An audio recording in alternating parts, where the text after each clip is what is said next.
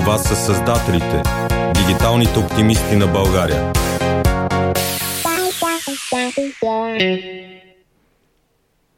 Здравейте, здравейте, здравейте! Аз съм Хели и за мен е удоволствие да ви кажа добре дошли. Започва епизод 7 на създателите Дигиталните оптимисти на България. Целта на нашия подкаст е да разкажем историите, ежедневието, трудностите и успехите на всеки добър проект от дигиталната екосистема тук в България. Проектът се развива от Джустин Томс, Горица Белогушева, Силвина Форнаджиева и мен.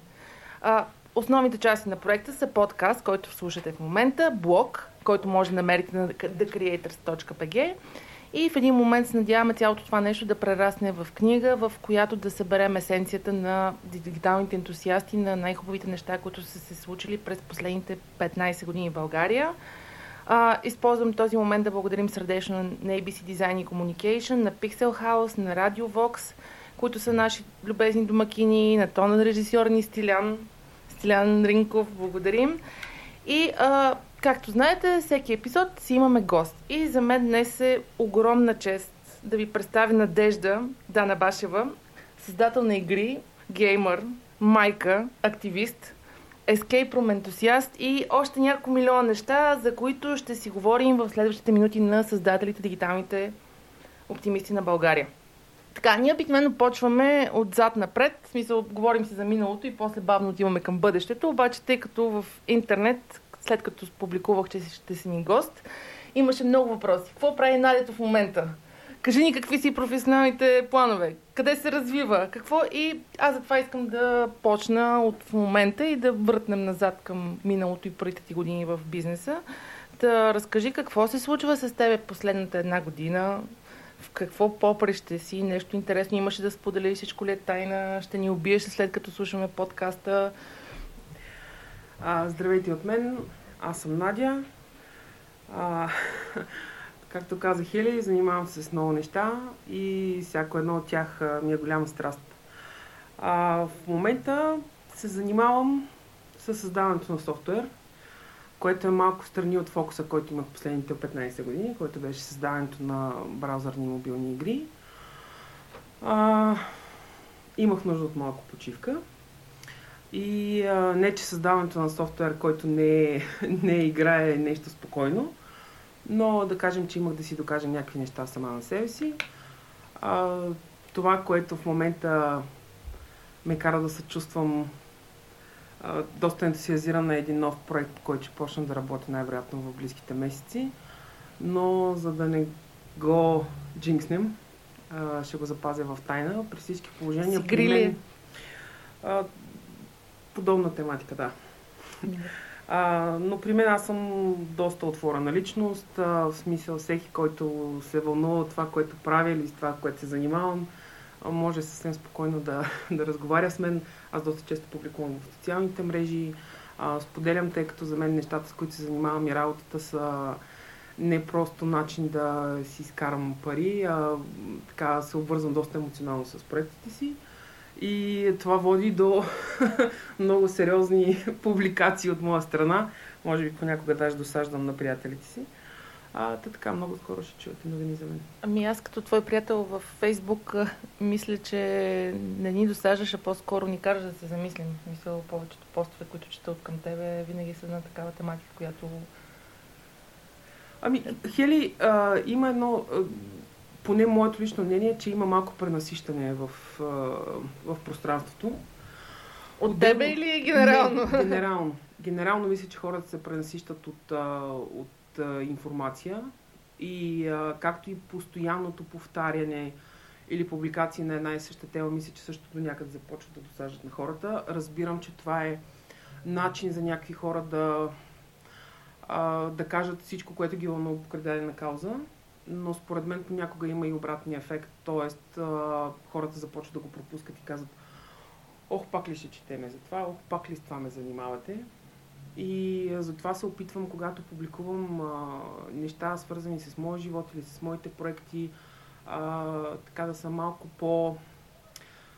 от различни гледни точки и наистина да е по-интересно, т.е. да не е поредната, поредния пост а, вижте какво ядох за закуска, вижте на кой плащ се намирам и така нататък. Любимите ми 10 години предизвикателство, нали, как изглеждах преди Точно 10 така. години. А, по-скоро се опитвам да публикувам неща, които са важни за мен и искрено се надявам, че са важни и за хората около мен. Добре. А, малко не толкова сериозна тема или може би за теб е много сериозна. А, вие имате отбор Фюри Точно и така. миналата година, последно като се виждахме, ти ни разказваше, че участваш в международно състезание. Ще ни разкажеш ли за тези си игрови моменти? Какво стана на това състезание? Спечелихме, къртиме ли? И са първи ли сме? Нека малко предистория за, за слушателите, които не, са, не знаят за, за този отбор. А, група колеги тогава, преди 4 години, създавахме отбор Фюри е, и го създавахме с една единствена цел да посещаваме escape румове. Към тогавашния момент всички ние работихме по, в проект, който беше свързан с игри. Това е наша страст огромна и а, случайно попаднахме в, първия си, в първата си така наречените стаи за бягство или escape румове. Бяхме пристрастени от първия момент. Още повече, че намерихме много преки корелации между това а, как забавляваш а, човек и в дигиталното пространство и извън него. И а, така с тези колеги започнахме да посещаваме всякакви възможни стаи, които успяхме да намерим. Много често колегите ми се оплакваха, че ги карам в някакви стаи, които очевидно не са толкова забавни, но аз казах, че човек не може да има мнение без да е видял и доброто и лошото. А, и така минаха няколко години. А, всъщност това, за което ти а, разказа, е едно, един световен шампионат по escape room който се провежда за втора година а, под патронажа на Red Bull. А, всъщност това е, а, бих казала, спорт, вече поне в тяхните очи. Нали, парадокс е, че всъщност аз на 42 и съм така една много тежичка дама, която всъщност е атлет. Ево! Но, но а, научихме за това, за този световен шампионат миналата година, прекалено късно, за да успеем да се включим. Една от целите ни беше тази година да се опитаме по-скоро за забавление. А, там нещата протичат по няколко кръга. Първо има ед- едно онлайн предизвикателство, което трябва отбора, първо персонално всеки и след това като отбор да постигнете определен, определен резултат. След като го направите, а, бивате поканени на така наречения офлайн челендж или това е предизвикателство, което вече не е в дигиталния свят. А в случая, тъй като в България нямаше а, квалификации, ние играхме за квалификациите в Гърция. Успяхме да спечелим място за предизвикателството на място.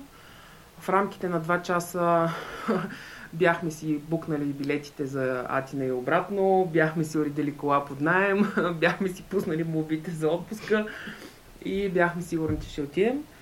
А, така или иначе, не знам как се случи, но отидохме на място в съревнования с 50 отбора. Ние имахме най-доброто време. И в крайна сметка спечелихме гръцката квалификация, което а, означава, че ние отиваме заедно с още 27 отбора. Всъщност 27 отбора са общо от цял свят, победителите в съответните регионални квалификации, които ще играят на финал на 12 и 13 април в Лондон.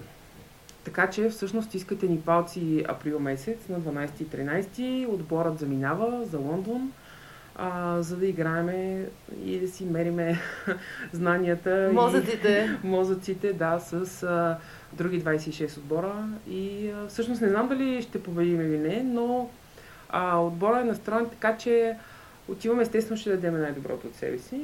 Но нашата основна цел е да се забавляваме. Чисто като ентусиасти, които обичат ескейп румове, обичат загадки, обичат, обичат трежер хънтове, всякакви градски квестове и така нататък. Това е, може би, най-големия и най-масов форум, свързан с подобно нещо в световен мащаб. И да отидеш там, заедно в, в обкръжението на всички тези хора, които обичат този жанр и обичат да се занимават с това нещо. А, възможността да се срещнеш с, а, с други отбори, с професор Скот Никълсън, който втора година всъщност е, това е един канадски професор, който заедно със своите студенти а, създават всъщност предизвикателствата, които са на финала. А, и така за мен това е изключително голяма възможност и очаквам с огромно нетърпение. Добре. А, само да кажа, че ти имаш блог. Ще си кажеш адрес на блога, в който може всъщност да намерите информация много подробна за почти всички ескейп стаи в България. Горе-долу. Точно така, аз пиша чела. блог вече от а, всъщност от началото 4 години. Името на блога е danabasheva.com, както е моята фамилия. А, всъщност там пише ревюта от самото начало за всички стаи, които сме играли, включително последните ревюта са от стаите, които играхме в Гърция, в Сърбия. Всъщност вчера се прибрах от Румъния, където този уикенд правихме абсолютно същото нещо. така че а, ако а, имате интерес в това да изиграете някаква стая или да разберете какво е това, а, съвсем спокойно може да прочетете. Ако пък имате път към близките държави и се чуете къде да убиете два часа, мисля, че може да намерите малко полезна информация.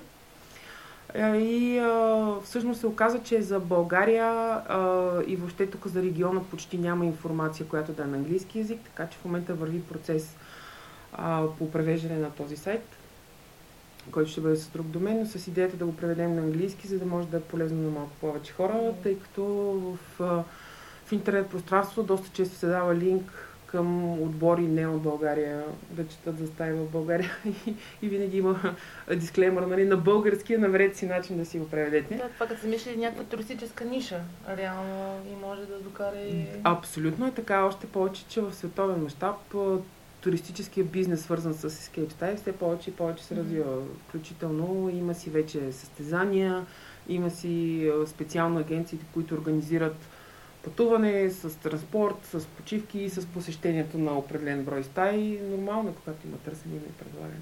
Добре, а сега връщаме машината малко назад във времето и- и всъщност ще си поговорим как започна всичко, как започна всичко в българската геймдев индустрия. Наде ти горе-долу си от самото начало, като започна да става по-масово. Моят първи за спомен за тебе, организирахме едно събитие и някой почна да казва хер е тук, хер е тук, хер е тук. И аз съм, м, коя е хера, нали? Това нормално българско име ли? е? И после всъщност запознахме се, разбрах историята и така нататък. Обаче, коя е хера? Къде го почна цялото това нещо? Как се озова в а, тази индустрия, в интернет въобще? Какви сте първите спомени? Вратни лентата и ми, и ми, и ми разкажи. А, само може би сега е момента да кажа, че аз а, не мога да говоря за началото на, на, индус... на гейминг индустрията в България, защото не съм била част от, от началото на самата индустрия. А, аз бях а, по-скоро в началото на създаването на браузър базираните игри в България, които може би бяха а, така първото нещо, което беше доста по-достъпно за, за масовата аудитория, тъй като а, изискваше по-слаби компютри, а, голяма част от... А, всъщност игрите ни бяха преведени на български и това доведе до малко по-голяма масовост а, и интерес към тези игри от мейнстрим аудиторията, не от хората, които по принцип обичат игри и си се интересуват от този жанр. А, аз как попаднах в тази индустрия? по стечение на обстоятелствата. А, в началото всъщност наричат ме Хера. Прякора ми идва от. А, за хората, които не знаят, IRC или както на време се наричаше Мирката, беше чат. Това говорим в годините преди Facebook, преди Twitter, преди мобилните телефони и така нататък. А, бих казала, че това е първата социална мрежа на България, защото беше много лесно достъпна. Ако нямаш компютър, отиваш в интернет клуб, влизаш в така наречената мирка и попадаш в един свят с много хора, кои, с които можеш да си говориш по всякакви теми, разпределени в канали. Примерно, като искаш да си говориш за книги, влизаш канал книги, като искаш да си говориш за музика, влизаш канал музика или канал а, метал или канал или какъв си и намираш хора, с които можеш да си комуникираш по тия въпроси. А, и тъй като естествено там всеки, а, може би това беше първото място, където можеш да си да се представиш по малко по-различен начин. А, моят така прякор беше Хера, така си остана в годините. Естествено IRC в последствие замря, появиха се всички други социални мрежи, но при мен е някакси залепна това в, в живота и до ден днешен всъщност а, имам приятелите ми ме наричат така. А, и има даже и хора, които не Си знаят. мисля, че така се да, казваш, мисля, нали? че така се казвам. Или че А, имаш не. гръцки. При мен си мисля, че имам гръцки корени, защото прякора ми е нея. И те всички, ама някой дядо е не и нещо. Не, това е така. Така се казва в Арси. Да, и а, от IRC започна така, моето приключение по-скоро в, в интернет пространството. Аз преди това доста дълго време работих като редактор в TopBG, занимавах се с форумите, с редакция на новини и прочи и прочи. А, в последствие, как се озовах в гейминга, наложи се да имам професионална почивка, защото бях бременна с дъщеря ми и вкъщи така убивам времето между смяната на памперси. И с мои приятели тогава играхме една американска игра, наричаше се tdzk.com, която отдавна няма, беше космическа игра, а, такава много базова. Имаше една единствена картинка и тя е само когато корабът ти бъде унищожен. През, през цялото останало време. Знае. Да, няма как да сбъркаш. През цялото останало време в общи линии четеш текст и, и следиш цифри, което звучи малко като Excel, но всъщност е доста, беше доста по-забавно, отколкото успявам аз да го разкажа. Excel е забавен. и а, по на обстоятелствата американците баннаха всички български IP-та. Държа да кажа, че не е по наша вина, но в един прекрасен ден аз и моите приятели, които в общи линии се играхме тази игра, останахме без възможност да, да подсъкаме нещо да си е, да, да свършим някаква работа вътре и да набием някой, да откраднем на някои ресурсите. Вие играхте заедно? Да, играхме заедно. И в следващия момент, какво да играем, какво да играем, пишеме си в чата и някой казва, тук има една българска игра, нещо да пуснали, Bullfleet се казва, елате да видим за какво става въпрос. А, регистрирахме се Bullfleet, подсъкахме един час, затворихме, всички забравихме за тази игра. На следващия ден някой казва, вие знаете ли, аз тук в тази игра си построих първия кораб. И ние, коя тази игра? Bullfleet. Дай да видим пак какво става. Влязохме, построихме по един кораб, по два кораба и всъщност се оказа, че много сериозно се заребихме също по тази игра. А, аз на третия ден се оказа, че не мога да си вляза в акаунта, влязах на форума на играта, намерих този а, човек, който беше създал играта, писах му не мога да вляза, той ми отговори много бързо. А, помогна ми да си върна акаунта. Аз реших, че е супер готино това, че има някой, който е на разположение, който всъщност се вълнува това, което прави и го прави с любов. И реших, че трябва да помагам още повече, че имах и времето. Започнах да помагам на форума. Месец по-късно вече бях администратор на форума и няколко месеца по-късно а, всъщност станах администратор на играта и а, още няколко месеца по-късно всъщност напуснах тогавашната си работа и започнах да работя фултайм по, по Bullfleet. А в последствие по стечение на обстоятелствата ние започнахме да развиваме друга наша игра, която се нарича Хановете. А, започнах да работя с хората, които бяха най-големите фенове на тази игра, които имаха огромната желание да дадат своя принос как да подобрим играта, обаче до този момент нямаше, нямаха възможност да разговарят с някой по тая тема.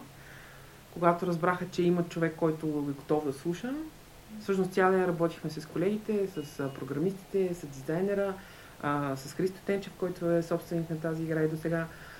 А, цял ден работиме с тях, аз цяла вечер всъщност играчите идваха при нас в офиса и ми разказваха какво искат и какво а, трябва да направим ние, за да стане играта по-интересна. А те си идвали в офиса и сте ти говорили? Точно така, точно така. Всъщност най-странното беше, че вечерта идват едни много сериозни мъжаги с а, бради, така много сериозно, сериозно изглеждащи, идват и казват, ние сме тук да ви кажем какво трябва да се случи с хановете и аз съм добре, заповядайте. А, но всъщност беше много хубава колаборация, защото те наистина знаеха какво, от какво имат нужда. Аз имах доброто желание да направим тази игра конкурентна и да, да направим така, че хората наистина да играят с кеф. Всъщност и до ден днешен съм им благодарна, защото аз сама никога нямаше да мога да го направя това. И в крайна сметка мисля, че направихме един много конкурентен продукт. Те бяха много щастливи от това, че има кой да, да осъществи и да реализира а, тяхните желания. И така започва всичко. Да. От там нататък вече главоломно в годините. Community management, гейм дизайн, по-нататък мобилни игри и съм се занимавала почти с всичко свързано с само не програмирам, слава Богу. Е, то не може, не може да си идеална, нали? Не, не, не, не е моето нещо. Не е моето нещо. Добре, реално този модел на работа, феновете идват да ти кажат какво искат и ти всъщност го имплементираш в играта, той много по-късно започна да става част от създаването на игри. Вие сте били доста революционни за времето си. Това е така. Въпросът е, че при нас тогава пазара и обстоятелствата го позволяваха. Първо, защото наистина феновете бяха много истински фенове. А, второ, защото те разбираха необходимостта играта да не е само интересна, да е конкурентна и в крайна сметка да има някакъв и бизнес модел, освен всичко друго. А защото в крайна сметка, ако питаш играчите, те винаги искат съвсем нормално погледнато, повече от всичко, по-хубаво от всичко и ако може за без пари. И което е разбираемо, но а, нещото, което между другото българските играчи или поне една част от тях са разбирали, винаги, че това в крайна сметка, за да може да съществува, трябва да бъде и бизнес. И да кажем в Азия, напротив, хората, които плащат, дори в самите игри, те биват поощрявани. Статута им е друг сред а, обществото на играчи. Когато ти плащаш, ти си получаваш определени рангове. Дори чисто визуално в играта ти се отличаваш от останалите, защото това е вид уважение. И останалите играчи знаят, че ти, благодарение на, твоя, на твоите плащания, тази игра съществува и те могат да играят безплатно, защото ти плащаш. Което е, разбира се, приемливо в игрите, когато не продаваш сила, така наречената сила. Т.е. победата не е въпрос на кредитна карта, въпрос на умения и на стратегия. А, но тук има хора, които го разбират, което е много яко, поне за мен. А, но така или иначе, тогава беше такава ситуацията. Не мисля, че тя може да се повтори по същия начин. Бизнесът се разви главоломно, все повече спотлайт има, все повече светлина има към гейминга, а, все повече изисквания има към гейминга, той трябва да бъде много конкурентен, той трябва да носи големи количества пари бързо, Тоест, затова е все по-често при да се прилагат по-спорни практики, които са по-скоро валидни за, за бизнеса за залагания, да кажем, или за хазарта като цяло. А, и а, не знам дали може да се получи по същия начин. А какъв беше бизнес модела по това време? А, много ми е любопитно с хановете в Булфлит. Как а, точно... Тъй като аз си спомням, съм играла Булфлит, но не помня да съм плащала и Първоначално Буфлит беше стартирана изцяло на, на основен ентусиазъм на някаква група от хора. А, първият ни сървър беше под найем. А, и всъщност един господин от страната се свърза с нас и каза аз много харесвам тази ваша игра и искам да ви купа един сървър, за да си го ползвате. И всъщност първото дарение към Буфлит беше от фен на играта, който просто искаше да ни осигури малко повече стабилност. И а, във времето ние пуснахме само не ме проклинайте за тази работа, първите SMS-и. А, с... Така ли? А не, напротив, това си иновация, смисъл. Това... Пуснахме първите пазара. SMS-и, които всъщност имаха една единствена е, опция, когато те нападат и да бъдеш известен по SMS че те нападат. Това е много готино. Мен даже не ме известяват, като ще ми спрат интернет. смисъл, друга... И а, в общи линии това беше идеята, за да можем ние да започнем да развиваме а, да, поне, защото и всички имахме огромното желание да го правим. Никой от нас не го правеше професионално. А, и в крайна сметка появиха се някакви, т.е. трябваше да започнем да плащаме за интернет, трябваше да започнем да плащаме за, за сървъри, трябваше да започнем да плащаме за плати или найми в един момент. Но никога не е била мечтата ние да, да бъдем милионери или да си купиме коли или нещо такова. Винаги идеята е била да се занимаваме с това, което обичаме, възможно най-много, а, и да си, радваме, да си радваме клиентите, защото за мен това е, може би, да работиш в гейминга може да бъде много... Има моменти, на които може да се чувстваш страхотно и има на моменти, на които може да се чувстваш като абсолютен бухук. А, и а, примерно, когато си се старал, бачкал си безкрайно много месеци, безкрайно много време, за да направиш нещо хубаво и отсреща някой ти казва, нали, е, гричката става. да, но има моменти, в които хората казват, нали, променихте живота ми по един или друг начин, а, дадохте ми смисъл, срещнах някакви хора, които са страхотни, срещнах бъдещия си съпруг, бъдещата си съпруга в вашата игра. А, бях много тежък момент, намерих приятели, намерих а, едно или друго. А, всъщност, най-странното, което е, водих ние разговор преди 3, 3 дни а, с едно момче, което сега се намерихме по съвсем други обстоятелства, защото играем Pokemon Go заедно. И той ме намери във Facebook и казва, вярваш ли ми, преди примерно 15 години играх Bullfleet и никога не съм предполагал, след 15 години ще ходя да бутам хера от джимовете в надежда. И аз... и се разприказвахме и всъщност, както при мен кариерата ми започна с тази игра, а, и ми даде шанс аз да се развивам в тази насока, всъщност много голяма част от хората, които тогава се занимавахме или които много активно играха играчите в тази игра, а, сега са част от IT индустрията по един или друг начин. Дали като програмисти, дали като, технически, дали като техническа поддръжка, като, като каквото и да е. Тоест, според мен а, тази игра и, и уменията, които развиваш покрай тази игра, включително и създаването на ботове, хакове, читове и всичко останало, доведе до това, че някаква част от тия хора всъщност actually се научиха да правят полезни неща, които в последствие да приложат в живота си и да ги превърнат в кариера, което ме лично много ме радва.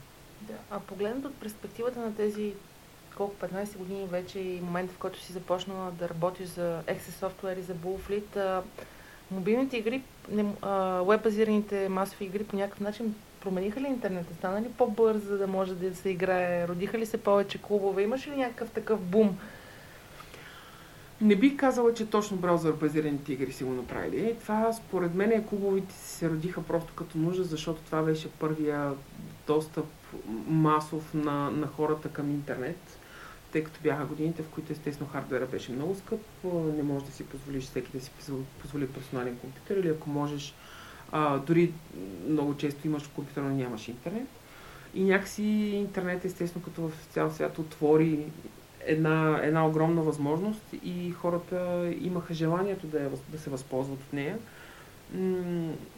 Игрите не мисля, че допринесаха за това, още повече, че по-голяма част от игри нямат а, изискването за много бърз интернет или за много мощни компютри. Само за често влизане. Ня, точно така, само за често влизане. И пак зависи коя игра е, как е, как е измислена.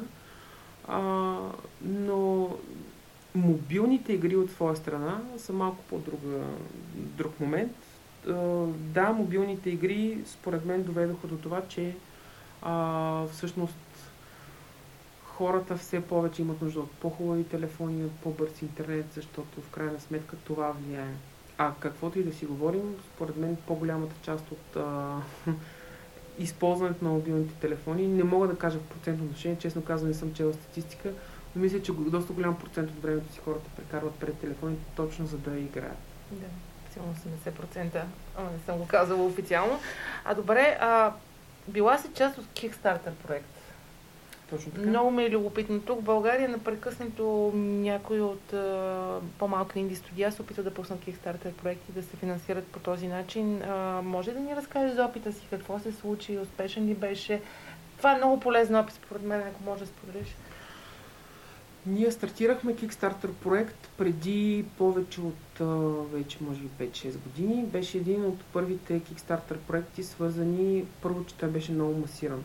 Тоест ние търсихме 100 000 долара финансиране, което за тогава за, за България беше, то и сега си е голяма сума, каквото и да си говорим. А, ние се подведохме по... А, тоест, не, не, не бих казала подведохме, по-скоро нашата надежда беше, че хората ще успеят, ще успеем да пресъздадем а, желанието и ентусиазма да създадем един много готин продукт в а, Източна Европа. Към този момент, когато ние пускахме кампания, Kickstarter работи само в Штатите, т.е. ние трябваше да спечелиме доверието на американската публика.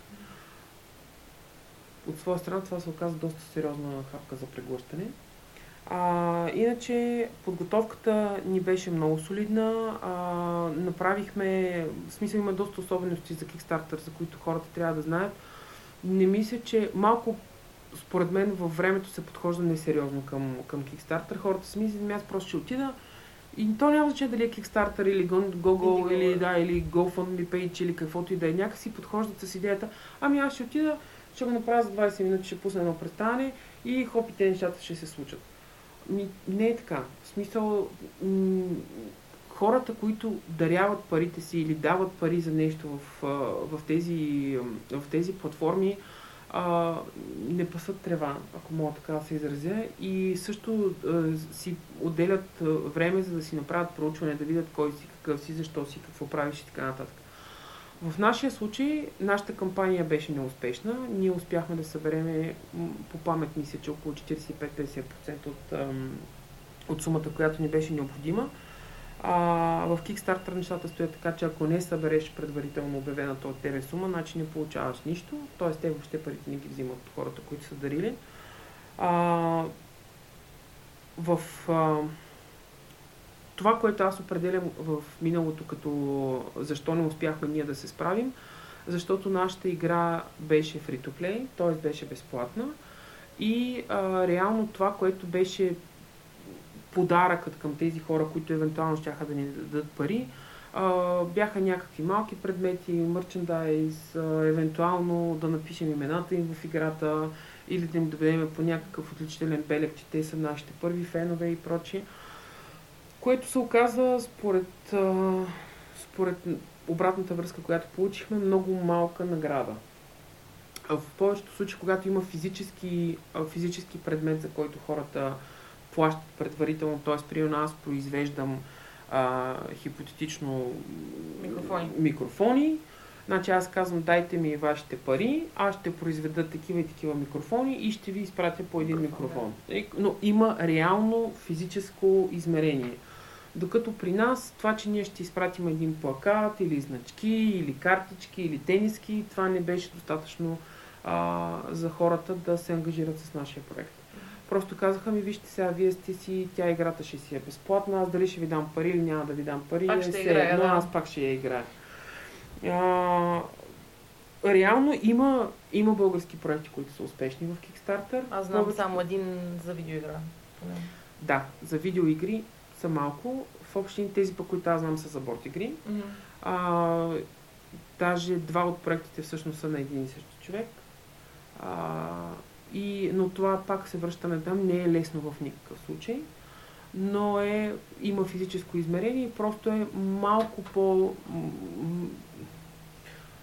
Апилинг е думата на английски, на български не се сещам как yeah, Да, знам, ясно. Да, но е... Хората малко по... така могат да си го представят във времето, окей, аз тази игра искам, ще я получа и ще я играя, ще я получа по почтата и ще си играем с семейството. Mm-hmm. А, и така, това, което мога да кажа аз е, ако смятате, че искате да започнете така наречения краудфандинг или финансиране по този начин, напишете си домашното.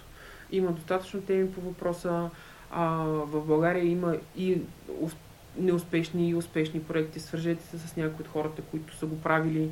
А, разпитайте много ясно и точно какви са грешките. Имайте преди, че динамиката е огромна на този пазар, нещата се променят.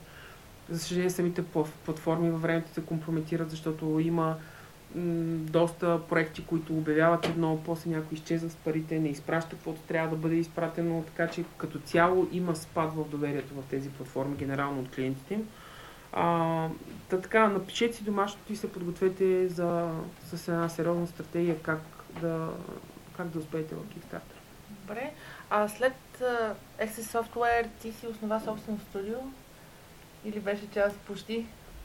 За Fury Studio ще ни разкажеш малко какво се случи там и най-важните уроци, които науча. Аз даже си инсталирах играта, за да ти играя в момента. Все още съществува. А Fury Studio не беше мое. Fury Studio беше създадено като дъщерна фирма на Access Software, ако можем така да кажем. Ага, ти си била част от... разбрах. Точно така. Аз бях начало на, на, на Fury Studio. А, като аз и моят екип всъщност това беше едната от първите ни задачи, след като Kickstarterската кампания не беше успешна. намери се друго финансиране и ние започнахме да работиме по Reджуар. Всъщност това може би е най- моментите, които съм била най-щастлива с работата си, защото имах възможност да започна а, абсолютно от нулата в много малък, а, в много малък екип, вече знаеки какво правя защото преди сме били малък екип, също сме били много готини пичове всичките, но наистина не знаехме какво на правим. интуиция сте се ориентирали. Точно така. А Фюри, когато я създадохме, имах, а, за първи път имах увереността, че знам какво правя, знам защо го правя и исках да го направя с точно тези хора, с които в последствие работихме.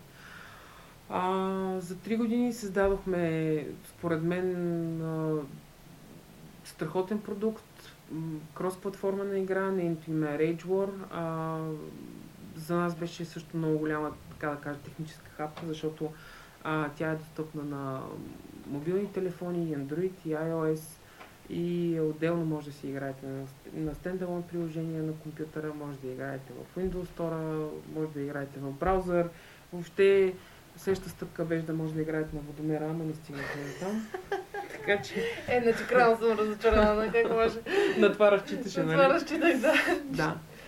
Но а, аз изключително много се гордея с този проект, защото за мен това е, а, беше много сериозна стъпка, за да сме сигурни, че можем да, го направим и този продукт да бъде на, а, бих казал, на световно ниво. В смисъл, абсолютно изряден, достъпен а, и, и до ден днешен смятам, че това е един от най-добрите проекти, които съм работил. Ще поцикля още една седмица, ще ти кажа. Добре. Добре. И а, искам да те питам, това е една тема, която аз се опитвам от много време да я подхвърлям към тебе и в общи линии сме си говорили не веднъж за жените в индустрията. Ти си от а, 15 години, толкова ги сметахме, плюс-минус, от 15 години в а, този бизнес и си виждала как се развива. Има едно а, общо схващане, че жените, в, особено в IT индустриите, взимат много по-малко пари. Но пък от друга страна, често исторически погледнато, а, жените обикновено избират да учат в университета професии, които са малко по-малко платени тези от мъжките. Но пък от трета страна, а, четох едно изследване наскоро, че 44% от ръководните длъжности в България се заемат от жени. Та, има едно несъответствие, аз се опитвам да а, тръгна по него и да разуча. Има ли всъщност такова нещо? А, има ли несъответствие в заплащанията, ако ти се говори за това, разбира се? Има ли несъответствие в заплащанията в отношенията в жените, в, за жените в този бизнес? И другото нещо е обикновено, нали, като кажем Game Studio, Game Development Studio и всички си представят ни програмисти, всъщност има много професии, които една жена може, както каза, в колко места и колко проекти си работила, една жена може да изпълнява и да ни разкажеш всъщност за девойките, които биха помислили за професия в развитие професионално в създаването на игри. Какво биха могли да правят? Няма още да са програмистки. Аз малко ще отворя една скоба. Първо, започвайки то, тази тема с тебе, мисля, че не трябва да делиме гейминг индустрията, въобще от IT индустрията в случая, защото а, така или иначе и едните и другите създават софтуер, просто едните създават софтуер било за банки или за, за услуги или за каквото и да, другите създават просто, бизнес, просто софтуер, с който се забавляваш. А, за мен в... Аз лично никога не съм чувствала към мен сексизъм в, а, в всички тези 15 години, през които съм работила. Хората, с които съм работила, са ми давали шанс и са ме взимали много на сериозно. А, макар, че ти ме познаваш и малко е трудно човек да не ме взима на сериозно. Факт. Но а, никога вратите не са били затворени за, за някого само заради пола му. Поне аз не съм усещала такова нещо. Факт е, че частично съм чувала и знам за това, че жените са по-низко платени. Мисля, че във времето тези граници се разниха и мисля, че все повече и повече нещата се изравняват. А, поне по последни данни, защото много е... А, за, на тази тема няма как да говорим с конкретики, просто защото никога нямаш как да знаеш пълната информация или информацията, която получаваш, да си сигурен, че тя е от достоверен източник. Така че всичко е на въпроси на хипотези и предположения. А, но доколкото аз виждам в, в моето обкръжение, сред моите приятели, хората с които работя хората с които съм работила и така нататък, разделение специално в заплащането няма. Бих казала, че при жените има а, по-дълъг а, период на адаптация. Какво искам да кажа? Според мен а, все още има леко недоверие, когато жена заема какъв, какъв няма значение ръководен или не ръководен пост, има малко... Летвата е малко по-висока за прескачане. Малко по-трудно жените получават кредит на доверие. Малко по-трудно биват оставани да си вършат работата и да взимат решение и да действат самостоятелно. Случва се, просто ми се струва, че случва малко по-бавно, отколкото това се случва към мъжете. И а, надявам се, че това в годините също ще се размие, защото при нас индустрията върви с огромни, то не направо с скоци напред. А, все повече инвестиции идват в страната, все повече знания се налива, а, все повече офиси се отварят, нали, включително ако искаш сега заради Брекзит, примерно някакви фирми се преместват в България, сега отварят огромен офис. Това ли е причината според тебе, че заради Брекзит? Всъщност има фирми, които заради Брекзит в момента ще се преместят в България или въобще в, в европейски страни и ако тяхният девелопмент по принцип е в България, въпреки че бизнесът е в Лондон или в, в UK, е съвсем логично да преместят офиси тук, защото правят бизнеса с Европа, вече няма се част от Европейския съюз. А, така че не беше това. Исках да кажа, че България продължава да остава в фокуса на хората, които търсят място, къде да бъде създаден някакъв софтуер или да отворят офиси, където да създават софтуер. Което е супер, защото това са свежи пари, това е знание, което идва насам и това са много възможности. Включително и за жените. Само, че това, което казваш ти, според мен е, има огромна доза истина в него и това е, че момичетата, т.е. според мен проблема не се крие в индустрията, а се крие малко по-напред. Защото все още го има момента, в който родителите поощряват момиченцата да стават ма, ти ще станеш учителка или ти ще станеш задължително, ще учиш право или ще учиш да. това или ще учиш това. И аз разбирам, че софтуерната индустрия или гейминг индустрията в частност не е нещо, което попада в полезрението на, на, на родителите а, или на учителите, но много често момичетата, които идват в... А, имат сблъсък с тази индустрия доста късно. А, и според мен, ако попиташ 106 годишни момиченца какво искат да станат като пораснат, може би едно или две ще ти кажат нещо, което е свързано с а, IT, програмиране, компютри или каквото и да е. А, нали, разбираме, че 10 ще станат балерини, 10 ще станат певици и така нататък, но въпреки това, въпреки това, а, просто когато липсват опциите, е нормално да избираш между двете неща, които познаваш най-добре или които са ти били представени най-добре.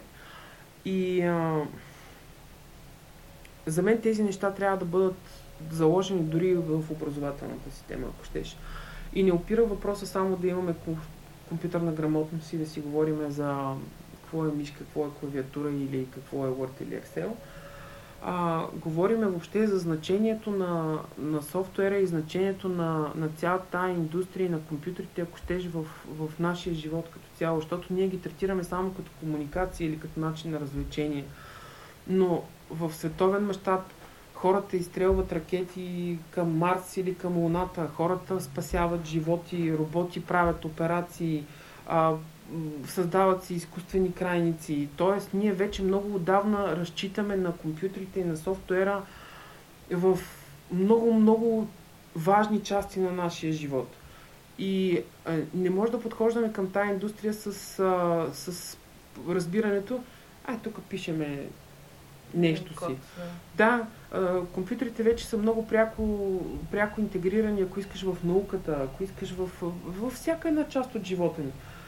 И за мен, ако ти искаш по някакъв начин да промениш този свят и начина по който живееш ти или живее семейството ти, или живее твоя град, или живее твоята държава, или ако ще целия свят, не може да игнорираш не може да игнорираш тази част. И така, според мен трябва повече хората да си говорят за тия неща и малко да се разшири кръгозора на децата ни, на нашите деца. Защото няма нищо лошо в това, ако станеш учител или ако станеш журналист или ако станеш медицинска сестра и така нататък, но имаш възможността евентуално да бъдеш и нещо друго. Гейм а защо например. не и гейм дизайнер, разбира се, защото в а, специално в гейминг индустрията ние сме си говорили с теб доста често по въпроса. А, тя не е само програмиране. А, разбира се, има хиляди други длъжности. Може да станете винаги контрол на качеството, може да, да рисувате, можете да правите музика за игри, може да участвате, ако щете, дори в писането на истории, в... има много много, много начини да творите и да бъдете полезни а, и да направите кариера това. Стига да ви се занимава с тази, част. Ми, да, наистина има много опции. Нали, това ще ни бъде последния въпрос за днес. Да. Много благодарим, че ни беше на гости на създателите. Ти за мен си пример за дигитален оптимист, дето продължаваш и продължаваш и изключително ми е приятно да... Благодаря, благодаря за поканата и а, желая ви огромен успех на създателите. Да, и а, всъщност а, моите адмирации за това, че се опитвате да запазите а, историята жива, защото в крайна сметка това, за което аз говорих до сега, че България е някакъв хъб, да кажем, за, за софтуерната индустрия и за хората тук продължават в тази посока, това е благодарение на усилията и работата на много хора, които години, нали, това не е просто каприз на съдбата. И всъщност много се радвам, че някой обръща внимание се опита да запази тази история жива. Как всъщност стигнахме до момента ние да се намираме на тази позиция. Което е супер. Благодаря. Довиждане! Чао! Чао! Това са създателите, дигиталните оптимисти на България. Bye.